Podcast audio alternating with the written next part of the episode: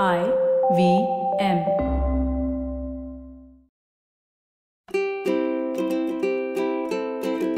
Hello and welcome to the Habit Coach podcast. I'm Ashdin Doctor, your habit coach, and today y'all have put me in the hot seat.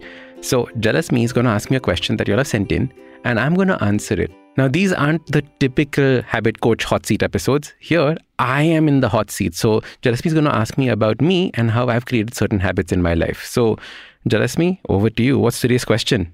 Yes. So, uh, in a recent hot seat episode, where somebody asked you about their job and career and switching careers and stuff like that, you said that you've never had a job. So then, uh, I mean, we also do know about Awesome 180 through all the Instagram content and stuff like that. So, what do you do? All right. So, basically, the whole habit coaching part of my life started as a passion project. So, this was nowhere close to what it was that I was doing earlier. So, I was born into a family run business family, right? So we had our business that started one year after that I was born called Ormax.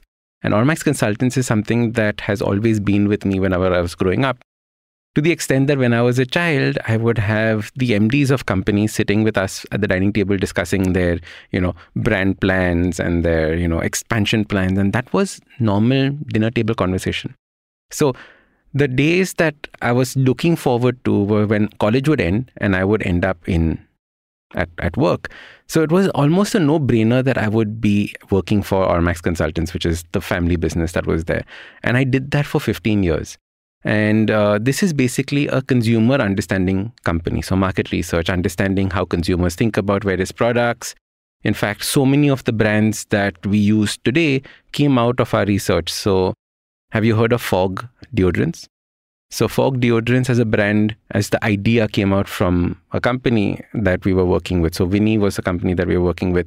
And I remember this so clearly. This idea came out in one of the group discussions that I was conducting. So, that was a part of my life where I would travel all across India conducting these group discussions, meeting, in, conducting interviews, meeting consumers to the extent that we would be flying almost five flights a week so I would be barely in Bombay. It was like 20, 25 days on the road traveling.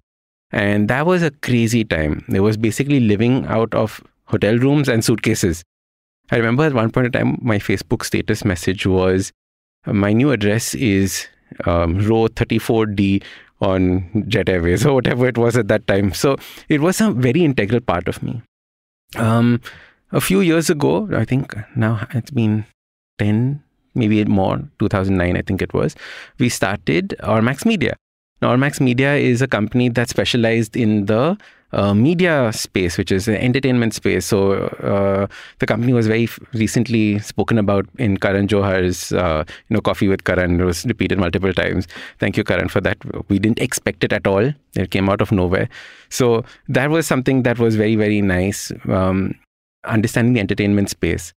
Now, through all of this, I had become a complete workaholic and I had completely forgotten or didn't know actually how to take care of my health. And at one point of time, I collapsed on the floor out of stress, out of unhealthy eating, out of no exercise. Because remember, this was a time when gyms were thought of as places for bodybuilders to go. Gyms were not a place where you and I went. You know, it wasn't a place where normal people went. And then when, especially when you're working so hard, you don't have time to work out, right? You'd be like, are you crazy? You're going to me to spend time in the gym.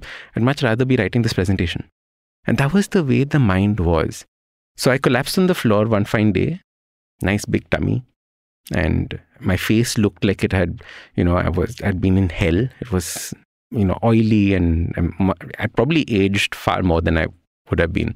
And this was by the age of, I think, 30, 32. So after that, I realized that something had to change. And that's when I started focusing on my health.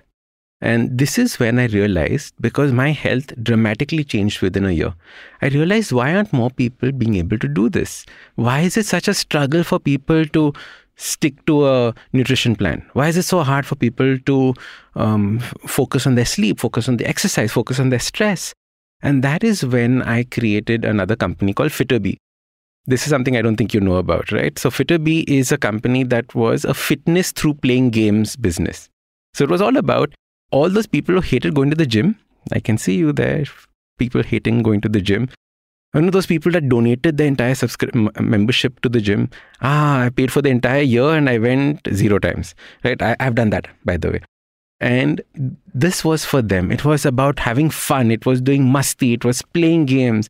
And here, the clients of mine came five days a week. Right? They came almost every day for this. So it was an unbelievable success at that time.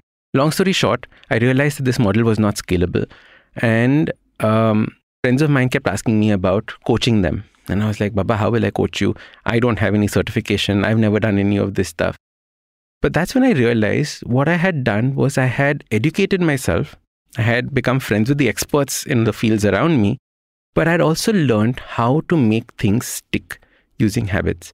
And that's when I structured this entire habit coaching program. Awesome 180 was born from there. It was born from people coming and asking me, Ashdin, help me out. I don't know how to do this. And that is where this whole habit coaching world of Awesome 180 started.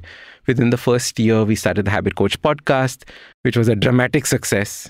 Right, we all know about how it just like kept topping the charts and different different things. Unbelievable, made me cry. Also, there was this one point of time when the Habit Coach podcast was ranked alongside Tony Robbins, Oprah Winfrey, um, the School of Greatness, Tim Ferriss show, which is almost like all my heroes are right here and my name is there. It was like an office crying away.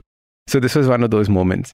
The other thing that I do is my mother started an NGO called the Light of Life Trust. And this is an NGO that works with underprivileged children in rural areas. So it is um, helping children get out of that generational cycle of poverty.